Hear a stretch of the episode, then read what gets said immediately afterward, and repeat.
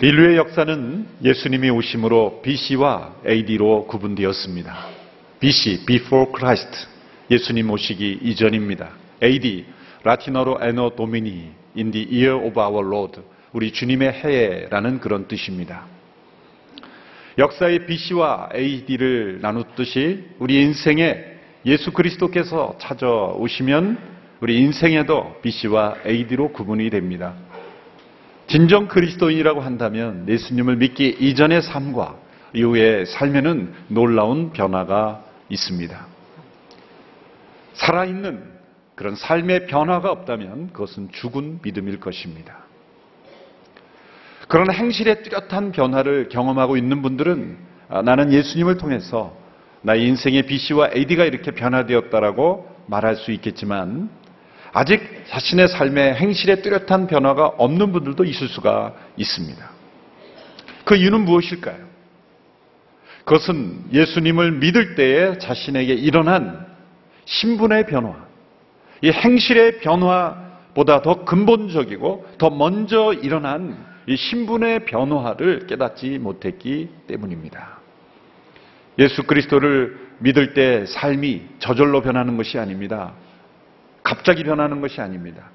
우리가 그리스도를 믿는다는 그 진리를 올바로 깨달을 때, 그 믿음 안에 있는 그런 하나님의 역사를 올바로 깨달을 때, 믿는 우리에게 베푸신 하나님의 지극히 크신 능력이 무엇인지를 깨닫게 될 때, 우리를 구원으로 부르신 하나님의 부르심의 소망이 무엇인지를 우리의 눈이 열려 바라보게 될 때, 곧 우리가 그리스도 안에서 얻게 된 이 변화된 신분, 이 신분의 변화를 깨달을 때 우리는 우리의 행실이 점점 변화되어 가는 것을 보게 되는 것입니다. 오늘 우리가 함께 읽은 이 본문은 그리스도를 우리가 만났을 때 과거와 현재가 어떻게 변화되었는지를 우리에게 잘 보여주고 있습니다. 2절 말씀에 보면 그때는 이렇게 시작을 하고 또 지금은 이렇게 대조가 되고 있습니다. 그러나 2절뿐만 아니라 본문 전체적으로 예수님을 만나기 이전 우리의 인생의 BC와 예수 그리스도를 만난 이후 우리의 인생의 AD를 잘 대조적으로 설명해 주고 있습니다. 이 그때와 지금 우리의 인생에 바로 이런 뚜렷한 변화가 느껴지지 않는다면 오늘 본문을 통해서 다시 한번 그리스도 안에서 우리에게 주어진 놀라운 신분의 변화를 통해서 행함의 변화, 행실의 변화, 삶의 변화까지 나아갈 수 있게 되기를 바랍니다. 이러한 변화가 어떻게 일어났는가? 오늘 2장 1절에서 10절까지의 내용을 보면 핵심 문장이 있습니다. 주어는 하나님입니다. 그리고 동사는 하나님이 살리셨다는 겁니다. 그리고 일으키셨다는 겁니다. 그리고 하늘에 앉히셨다는 겁니다. 이것이 핵심 문장이에요. 그리고 나머지 문장들은, 말씀들은 다 이 주된 문장을 설명하기 위해서 보충으로 주어진 말씀입니다. 1절에서 7절까지가 한 문장이고 8절에서 10절까지가 한 문장이에요. 그래서 1절에 10절에 이긴 말씀이 두 문장으로 이어지고 있습니다. 1절에서 7절까지는 과거와 현재를 대조하고 있고 8절에 10절의 말씀은 이 7절까지의 말씀을 보충해서 설명하는 내용의 말씀으로 기록되어 있습니다. 그 핵심 요지는 하나님께서 그리스도와 함께 우리를 살리셨다는 겁니다. 살리셨을 뿐만 아니라 우리를 다시 일으키셔서 하늘에 앉히셨다라는 것입니다. 그것이 바로 구원입니다. 구원은 단지 우리가 죄 용서받는 것에 끝나는 것이 아닙니다. 그리스도와 함께 부활하는 것으로 끝나지 않습니다. 우리가 그리스도와 함께 승천할 뿐만 아니라 그리스도와 함께 주님이 앉아 계신 그 자리에 우리도 함께 앉게 되는 것 이것이 구원입니다. 구원이라는 단어만큼 우리에게 친숙한 단어가 없습니다. 그러나 때로 우리가 신앙생활 하면서 친숙해지는 것과 분명히 깨달은 것과는 다르다는 것을 알게 됩니다. 누군가 여러분에게 구원이 무엇인가? 당신이 구원받았다는 것이 무엇인가라고 질문한다면 뭐라고 대답하시겠습니까? 때로 우리에게 친숙하지만 그러나 굳어져서 생명력 없는 단어가 되어 버릴 때가 얼마나 많습니까? 우리 바다에서 길러낸 미역이나 다시마 같은 그런 해초류가 있지 않습니까? 바닷속에 있을 때는 얼마나 빛깔이 아름답고 부드럽고 예쁩니까? 그런데 그것을 아, 따서 햇볕에 말려서 사람들이 먹기 위해서 말려놓은 걸 보면 이 검고 뻣뻣하고 딱딱해진 것 아니겠습니까? 이 구원이라는 단어가 얼마나 생명력 있고 아름답고 축복의 단어고 감격적인 단어인데 이제 말라버린 딱딱해져 버린 그런 미역처럼 생명력을 잃어버린 그런 단어가 되어버리지 않았었습니까? 2011년도 이 소말리아 해적에 의해서 납치됐던 사모 주얼리호의 21명의 선원들이 극적으로 다 구출되었을 때 그들이 구원받았을 때, 그들이 해적의 손에서 구원받았을 때 온 국민이 얼마나 기뻐했습니까? 가족들은 얼마나 즐거워했을까요? 구원이란 그렇게 감격적인 겁니다. 구원이란 단어는 구원이 필요한 상황에 있는 사람에게는 얼마나 절실한지 모릅니다. 질병 가운데 있는 사람에게는 질병으로부터 구원이 얼마나 간절한 제목입니까? 재정적인 위기 가운데 있는 사람에게는 그 위기로부터 건짐을 받는 것이 얼마나 큰 그 감격적인 단어입니까?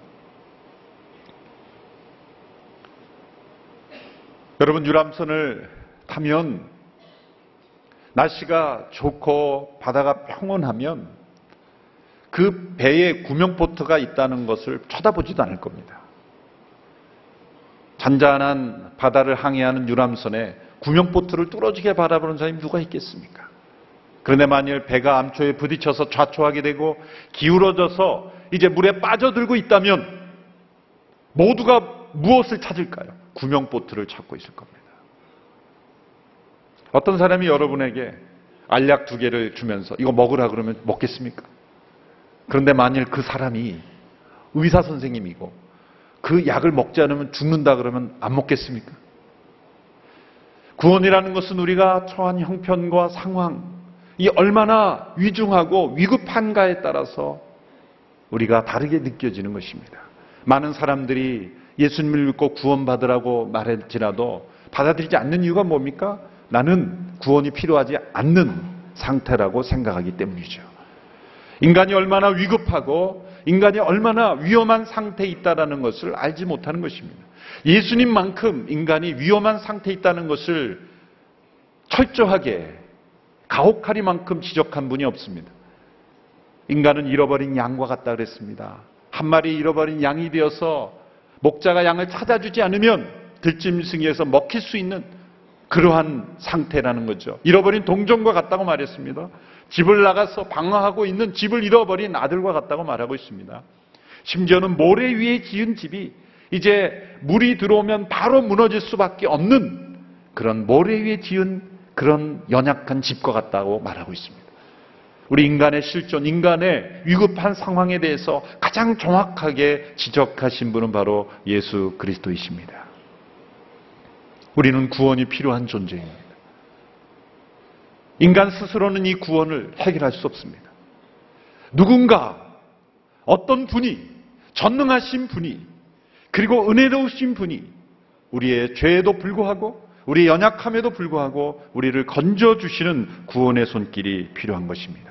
오늘 본문 1절에서 3절은 바로 인간이 처한 이 위급한 상태, 우리가 예수 그리스도를 만나기 이전에 우리 인생의 BC가 어떠했는가를 우리에게 설명해 주고 있는 말씀입니다. 1절에서 3절의 말씀을 함께 읽겠습니다. 시작. 여러분 또한 여러분의 허물과 죄로 죽은 사람들이었습니다. 그때 여러분은 이 세상 풍속을 따라 허물과 죄 가운데 살았고 공중의 권세 잡은 자, 곧 지금 불순종하는 아들들 가운데 활동하고 있는 영을 따라 살았습니다. 그때는 우리도 다 그들 가운데 속해 육체와 마음이 원하는 것들을 행하며 육체의 욕망대로 살았습니다. 그래서 우리도 그들과 마찬가지로 태어날 때부터 진노의 자녀들이었습니다. 1절에서는 인간의 상태를 이렇게 표현합니다. 허물과 죄로 죽은 사람들. 허물과 죄로 죽은 사람들. 이 표현은 두 가지에서 아주 특이한 표현입니다. 첫째는 여러분이라고 할 때는 지금 살아있는 사람을 가리켰는데 그 살아있는 사람을 가리켜서 죽은 사람이라고 표현했다는 거예요. 두 번째 특이한 것은 그 살아있는 사람이 장래 죽을 사람들 이렇게 설명하지 않고 이미 과거에 죽은 사람으로 죽은 사람을 과거로 표현했다는 거예요. 살아있는 사람을 죽었다라고 말하고 또 미래에 죽을 것이라고 말하지 않고 과거에 죽은 것이라고 말한 표현. 매우 중요한 표현인 것입니다. 현재 살아있는 사람에게 죽은 사람이라고 표현한 것은 몸의 죽음을 의미하는 것이 아니라 영의 죽음, 몸은 살아있으나 영이 죽어 있는 상태의 죽음을 의미하는 것이고 미래에 죽을 죽음이라고 말하지 않고 과거에 이미 죽었다고 한 것은 모든 사람들이 이미 태어날 때부터 영이 죽은 사람으로 태어난다는 거예요. 날 때부터 본성상 영이 죽어 있는 상태로 태어난다는 거예요. 갓 태어난 아기가 얼마나 해같이 맑고 그 웃음이 얼마나 우리의 마음을 설레게 합니까?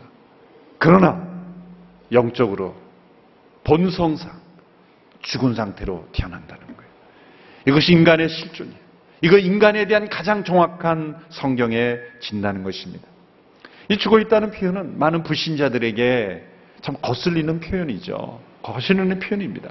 내가 이렇게 살아있고 열심히 일하고 생기 발랄하고 밝게 명랑하게 성실하게 살고 있는데 죽었다니 그게 무슨 막말이냐. 사실 전도할 때 조심하긴 해야 돼요. 전도할 때 당신은 걸어다니는 시체야. 그러면 사실 같은 말이라도 좀 이게 받아들이기가 어렵죠.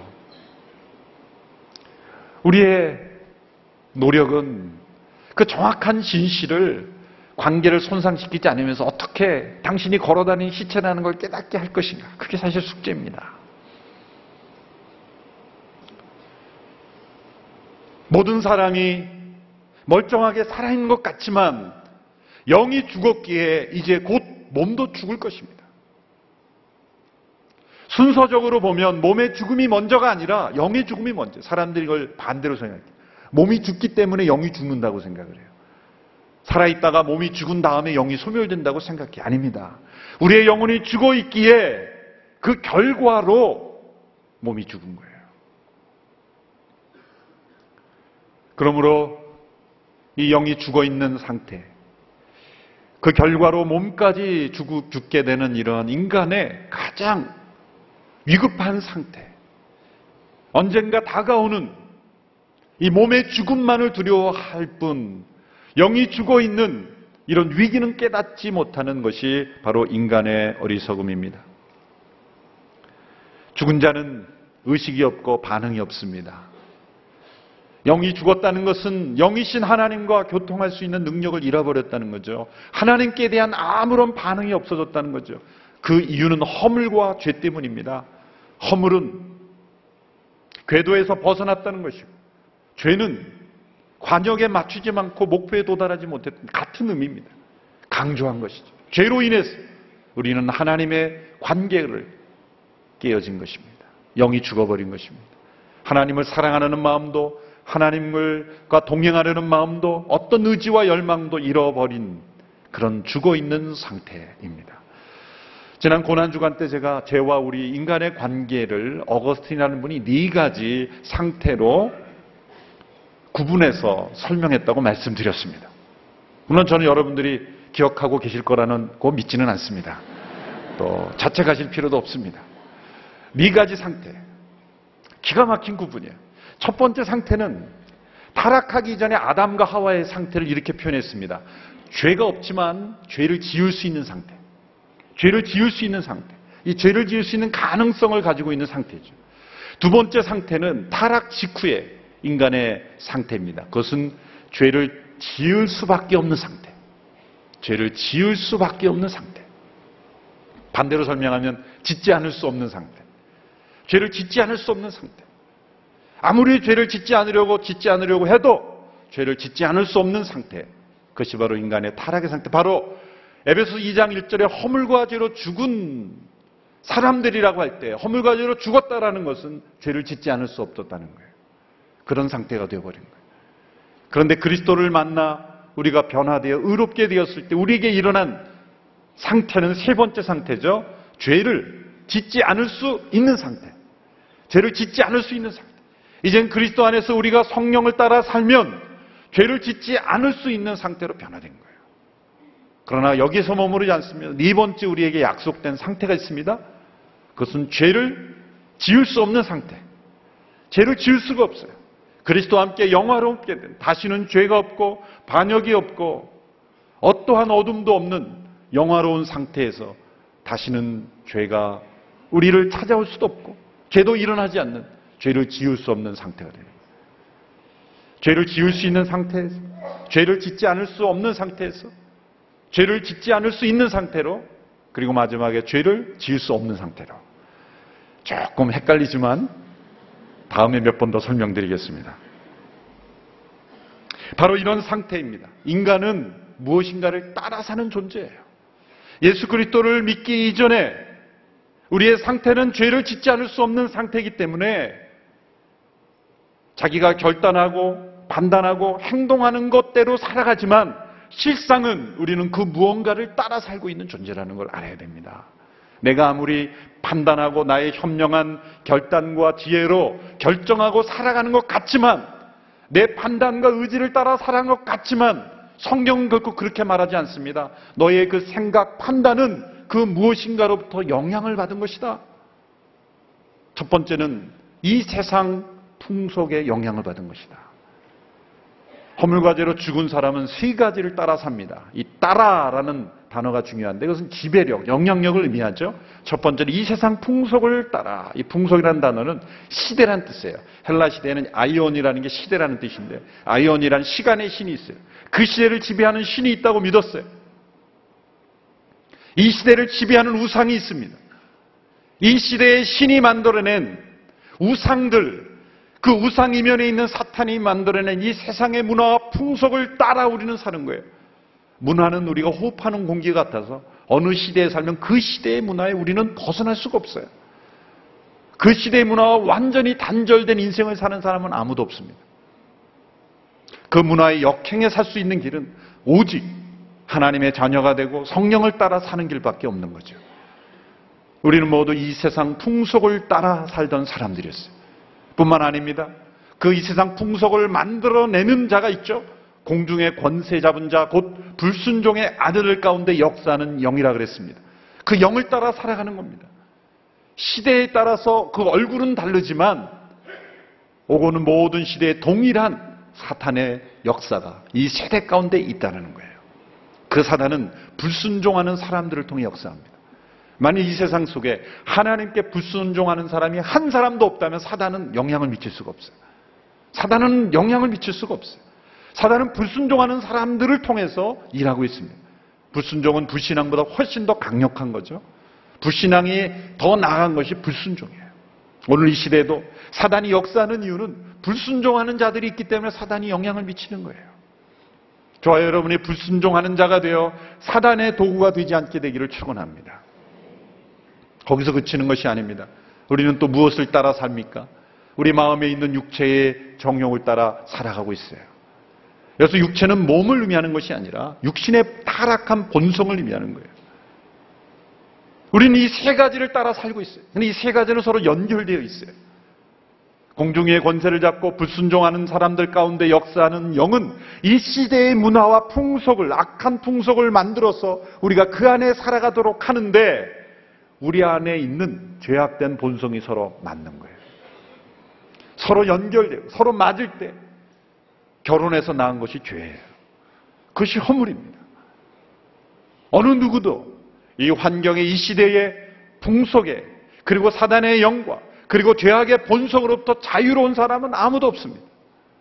우리 모두가 태어날 때부터 허물과제로 죽었기에 그 죽은 상태에서 끝나는 게 아니라 우리는 하나님께 대해서는 죽어 있지만 다른 영적 세력에 의해서는 활발하게 반응하면서 살아가는 존재가 되었다는 거예요. 이것이 인간의 실존이요. 인간의 위기의 상태라는 것입니다. 그러나 여기에서 그치지 않습니다. 문제는 이러한 상태를 따라 살면 결론은 무엇입니까? 한마디로 하나님의 진노를 받는 사람이 된다는 거예요. 그래서 우리 말씀에 이렇게 기록이 되어 있습니다. 진노의 자녀있다. 본질상 진노의 자녀다. 진노의 자녀라는 것은 히브리식 표현이죠. 히브리 사람들은 사람이 죽게 되었을 때 그 사람을 사망의 자녀다 그렇게 부르죠. 무엇 무엇의 자녀라는 것은 가장 그것을 받을 만한 사람이라는. 진노의 자녀라는 건 진노받아 마땅한 사람이다 그런 뜻입니다. 하나님의 진노는 인간의 분노와 다릅니다. 우리의 분노는 죄가 들어 있어요. 변덕스럽습니다. 발끈하는 감정적 분노입니다. 그러나 하나님의 분노는 인격적이고 의롭고 인간의 분노는 예측 가능하지 못하죠. 언제 화날지 잘 몰라요. 자신도 몰라요. 그러나 하나님의 분노는 진노는 예측 가능합니다. 그래서 하나님의 구약에서는 이 하나님의 진노라는 단어를 설명하기 위해서 많은 단어를 썼는데요. 여기서 설명된 단어는 먹구름이 이렇게 점점 점점 차올라서 나중에 비가 오죠. 우리가 먹구름을 보면 예측 가능하잖아. 아, 비가 오겠다. 번개가 치겠다. 예측 가능한 것처럼 하나님의 진노는 예측 가능합니다. 이 세상의 풍속을 따라 육신의 본성을 따라 공중 권세 잡은 자의 영을 따라 사는 사람이 많아지면 많아질수록 먹구름이 더 깊게 짓는 것처럼 하나님의 진노는 더 가까이 오고 있다라고 우리는 예측할 수가 있는 거예요. 그러나 하나님은 이러한 상태로 내버려 두지 않으셨습니다. 4절은 이렇게 시작을 합니다. 그러나 자비가 풍성하신 하나님이 4절에서 7절 말씀을 우리 함께 읽겠습니다. 시작. 그러나 자비가 풍성하신 하나님이 우리를 사랑하신 그 크신 사랑으로 인해 허물로 죽은 우리를 그리스도와 함께 살리셨습니다. 여러분은 은혜로 구원을 받은 것입니다. 그리고 그리스도 예수 안에서 함께 일으키시고 함께 하늘에 앉히셨습니다. 이는 그리스도 예수 안에서 함께 다가오는 모든 세대에게 하나님의 은혜가 지극히 풍성함을 보여주기 위한 것입니다. 그러나 하나님이 이것은 인간의 처절한 상태와 하나님의 은혜로운 구원을 잘 대조하고 있습니다. 인간은 허물과 죄로 죽어 있었습니다. 그러나 하나님은 그 인간을 다시 살리셨습니다. 우리들은 불순종의 아들들이었습니다. 그러나 하나님은 우리를 사랑받는 자녀로 만드셨습니다. 우리는 사탄과 본성을 따라 살아가고 있었습니다. 그러나 하나님은 우리를 구원하셔서 성령을 따라 사는 자들로 우리를 변화시켜 주셨습니다. 이것이 어떻게 가능하게 되었습니까? 하나님이 우리를 그렇게 구원하신 방법은 그리스도와 함께 우리를 연합시킴으로 우리를 죽음 가운데 다시 살게 하시고 다시 산자를 하늘로 끌어올리시고 그리고 주님이 앉아 계신 그 보호자 우편에 함께 앉아 있게 하셨다는 거예요. 여러분 에베소서 2장 4절로 7절까지의 말씀에서 우리가 예수님과 함께 연합된 것을 설명할 때 로마서의 6장에서는 우리가 예수님과 함께 죽는 죽음의 강조를 두었습니다. 우리가 예수님의 죽음과 함께 연합함으로 우리가 부활하게 되는 것을 강조했는데 그 부활을 미래로 설명했어요. 미래. 우리가 예수님과 함께 죽게 되면 함께 살아날 것이다. 그렇게 설명을 했는데 에베소서에서는 그 시제가 바뀌었어요. 그것이 중요한 거예요. 미래에 부활할 것이라고 설명한 로마서의 표현을 바꿔서 이제는 과거에 부활한 것으로 여깁니다. 그뿐만이 아니라 승천한 것도 과거로 표현했어요. 그뿐만 아니라 하늘의 안침을 받는 것도 과거에 이미 이루어진 것으로 표현했어요. 이것은 사도 바울이 글을 쓰다가 졸려서 시제를 잘못 쓴 걸까요? 그렇지 않습니다. 에베소서와 같은 시대에 쓴 골로새서도 다 과거형으로 부활을 설명했어요. 심지어 요한계시록에서도 이기는 자가 주님의 보좌 우편 함께 앉게 될 것이다. 미래에 일어날 일도 설명했는데 에베소서에서는 이미 과거에 일어난 걸로 설명하고 있다는 거예요. 이것은 매우 의도적인 겁니다. 이것은 신앙의 고백입니다. 여러분 믿음은 바라는 것들의 실상이라 그랬죠. 믿음의 능력은 장차 일어날 일이 마치 과거에 일어난 일처럼 고백할 수 있다는 거예요. 현재 일어날 일로만 여겨지는 것이 아니라 이미 일어난 사건처럼 그렇게 여긴다는 거예요. 그래서 성경에 보면 성경 구약과 신약에 보면 예언적 과거의 표현이라는 게 있어요. 미래의 일을 예언하고 있는데 마치 과거에 일어난 것처럼 과거형으로 쓰는 거예요. 구약에 익숙한 이 사도 바울이 그런 표현을 여기에 적용했다는 것. 놀라운 것입니다. 우리는 한 번도 그리스도와 함께 부활하는 것을 경험한 적이 없죠. 그리스도와 함께 승천한 것 경험한 적 없죠. 아직 하늘에 안침받은 걸 경험한 적 없죠. 다 그리스도 안에서 일어난 그리스도의 사건입니다. 예수님의 사건인데 우리가 예수님을 믿을 때 우리가 깨닫지 못하고 느끼지 못하고 인식하지 못할지라도 우리에게는 신분의 변화라는 거예요. 신분의 변화라는 거예요. 우리의 위치는 어디입니까? 비록 우리의 몸이 땅에 살고 있지만 우리는 하늘에 안침받은 사람들이라는 거예요. 여러분 이 신분을 깨닫게 될 때 우리의 행실의 변화가 자동적으로 일어나게 되는 것입니다. 왜 우리가 이 땅에 속한 인생으로 삽니까? 우리가 믿을 때 우리 안에 일어난 신분의 변화를 깨닫지 못하고 받아들이지 못하고 믿음으로 주장하지 못하기에 삶의 변화가 없는 것입니다. 사도 바울은 로마서에서는 미래에 일어날 일로 설명했다가 그의 믿음이 깊어지면 깊어질수록 묵상이 깊어지면 깊어질수록 그리스도와 연합된 것을 체험한 체험할수록 그것이 현재로 왔다가 과거로 가버린 거예요. 이미 다 일어난 사건입니다. 우리가 예수님을 믿을 때 우리가 예수님과 함께 죽고 함께 부활하고 함께 승천하고 함께 보좌 우편에 앉은 것이 과거에 일어난 일로 이미 일어난 일로 예수님을 믿은 그 시점에서 일어난 일로 여길 수 있는 바로 이 바울의 믿음을 우리가 함께 본받을 수 있게 되기를 축원합니다. 어느 나라 속담에 이런 말이 있죠. 이 울타리 말뚝 위에 거북이가 올라가 앉아 있으면 거북이 스스로 그곳에 올라가지 않았다는 것을 알 것이다. 이게 무슨 말입니까? 거북이 혼자는 절대 거기 올라갈 수 없는데. 그래서 그걸 보면 모든 사람들이 이거 거북이가 올라간 게 아니라는 걸 알죠. 우리가 예수 믿는 때 바로 우리가 그런 거북이들입니다. 우리 힘으로 어떻게 하늘 보좌에 우리가 앉을 수 있겠습니까? 하나님의 전능하신 능력으로 우리를 그 죄악 가운데 건지셔서 하늘에 앉히신 하나님의 구원의 은총을 우리가 함께 찬양할 수 있게 되기 바랍니다. 우리가 거기에 올라갈 수 있는 유일한 이유는 뭘까요? 공헌한 게 있다면 뭐예요? 그거는 우리가 허물과제로 죽어 있던 사람이라는 거예요. 윌리엄 템플이라는 분이 그런 말을 했죠. 우리가 예수 그리스도의 구원을 받기 우리가 공헌한 유일한 것은 바로 우리의 죄라는 것뿐이다. 죄를 지어야 갈 수 있다는 게 아니에요. 우리의 죄에도 불구하고 우리를 건지신 하나님의 구원이라는 거죠. 자비가 풍성하신 하나님, 그 큰 사랑으로 인하여 우리를 구원하신 것입니다. 이제 8절에서 10절까지의 말씀은 이제 7절까지의 그 놀라운 하나님의 구원을 다시 정리하며 요약해서 이렇게 설명하고 있습니다. 8절로 10절까지의 말씀을 우리 같이 함께 읽겠습니다. 시작. 여러분은 믿음으로 인해 은혜로 구원받았습니다.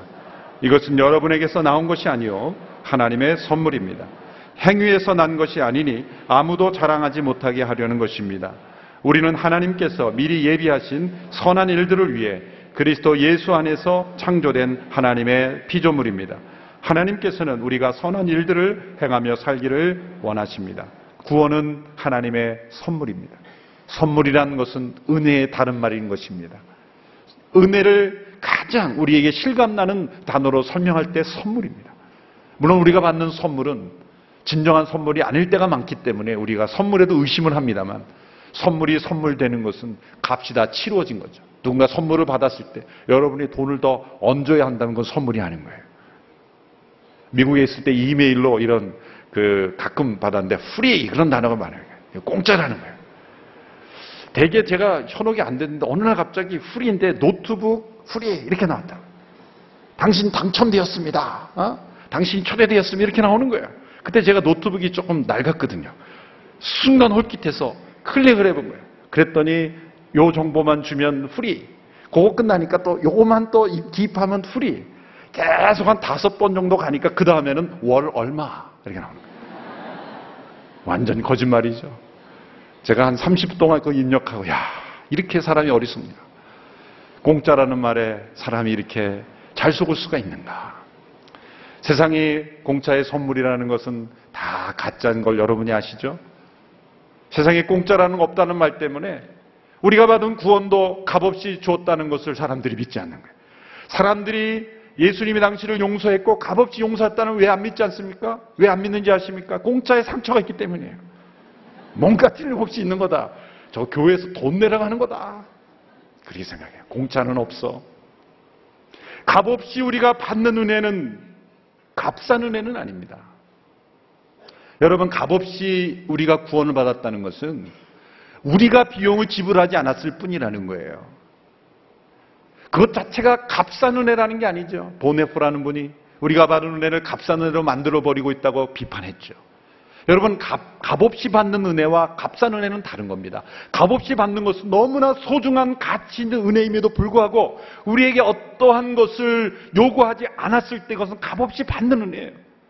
그러나 값싼 은혜라는 것은 어떤 대가도 지불되어 있지 않은 아주 가치 없는 그러한 은혜를 의미하는 것이죠. 값싸게 취급해 버리는 겁니다.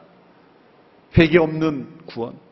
언제든지 용서받을 수 있니 죄를 마음대로 져도 된다라고 생각할 때 그건 값싼 은혜로 만들어 버리는 거예요. 우리가 받은 은혜는 값싼 은혜가 아니라 값비싼 은혜이지만 거저받은 은혜인 것입니다.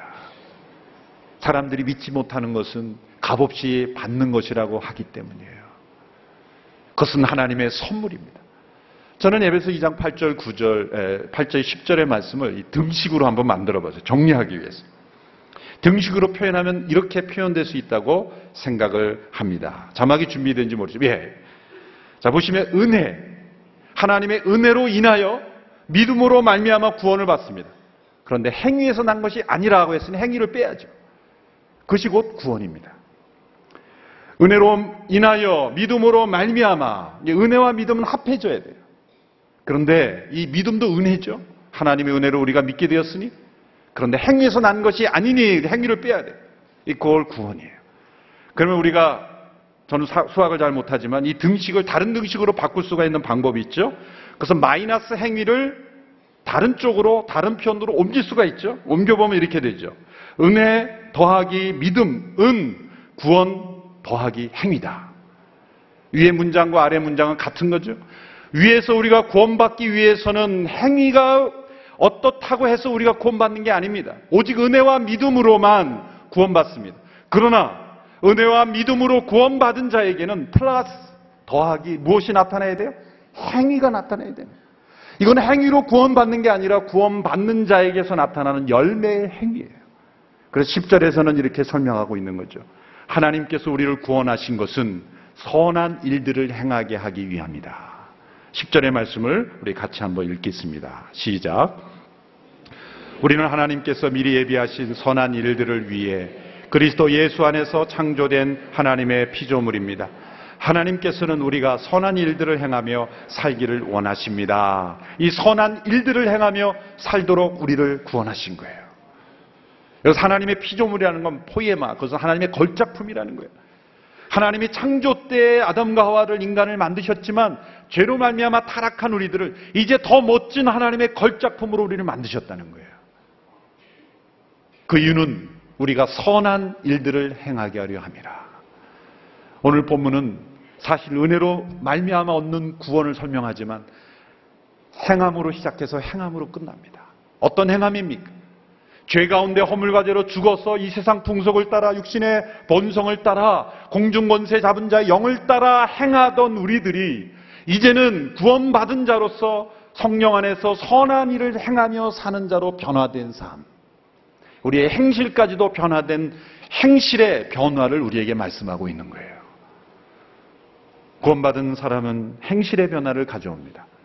그러나 이 중간에 있는 그리스도와 함께 우리를 일으키시고 살리시는 우리에게 일어난 신분의 변화, 이 구원의 놀라운 변화를 깨닫지 못하면 행실의 변화는 아무 의미가 없는 거예요. 선한 일을 행하게 하려 하십니다. 우리가 받은 이 구원이 얼마나 큰 은혜인지 우리가 다시 한번 깨닫고 감격하는 우리 모두가 될 수 있게 되기를 축원합니다. 우리가 받은 이 구원의 목적대로 우리의 삶의 선한 열매가 풍성하게 맺어지는 삶이 될 수 있게 되기를 주님의 이름으로 축원합니다. 기도하겠습니다. 하나님 아버지, 우리에게 이 구원을 선물로 허락하심을 감사합니다. 우리는 죽어 있었지만 하나님이 다시 살리셨습니다. 우리는 불순종했지만 하나님이 우리로 순종하는 자로 돌이켜 주셨음을 감사합니다. 우리의 삶 속에 구원받은 자의 감격과 구원받은 자의 행실과 구원받은 자의 찬송이 끊이지 않는 우리가 되게 하여 주옵소서 예수님의 이름으로 기도하옵나이다. 아멘.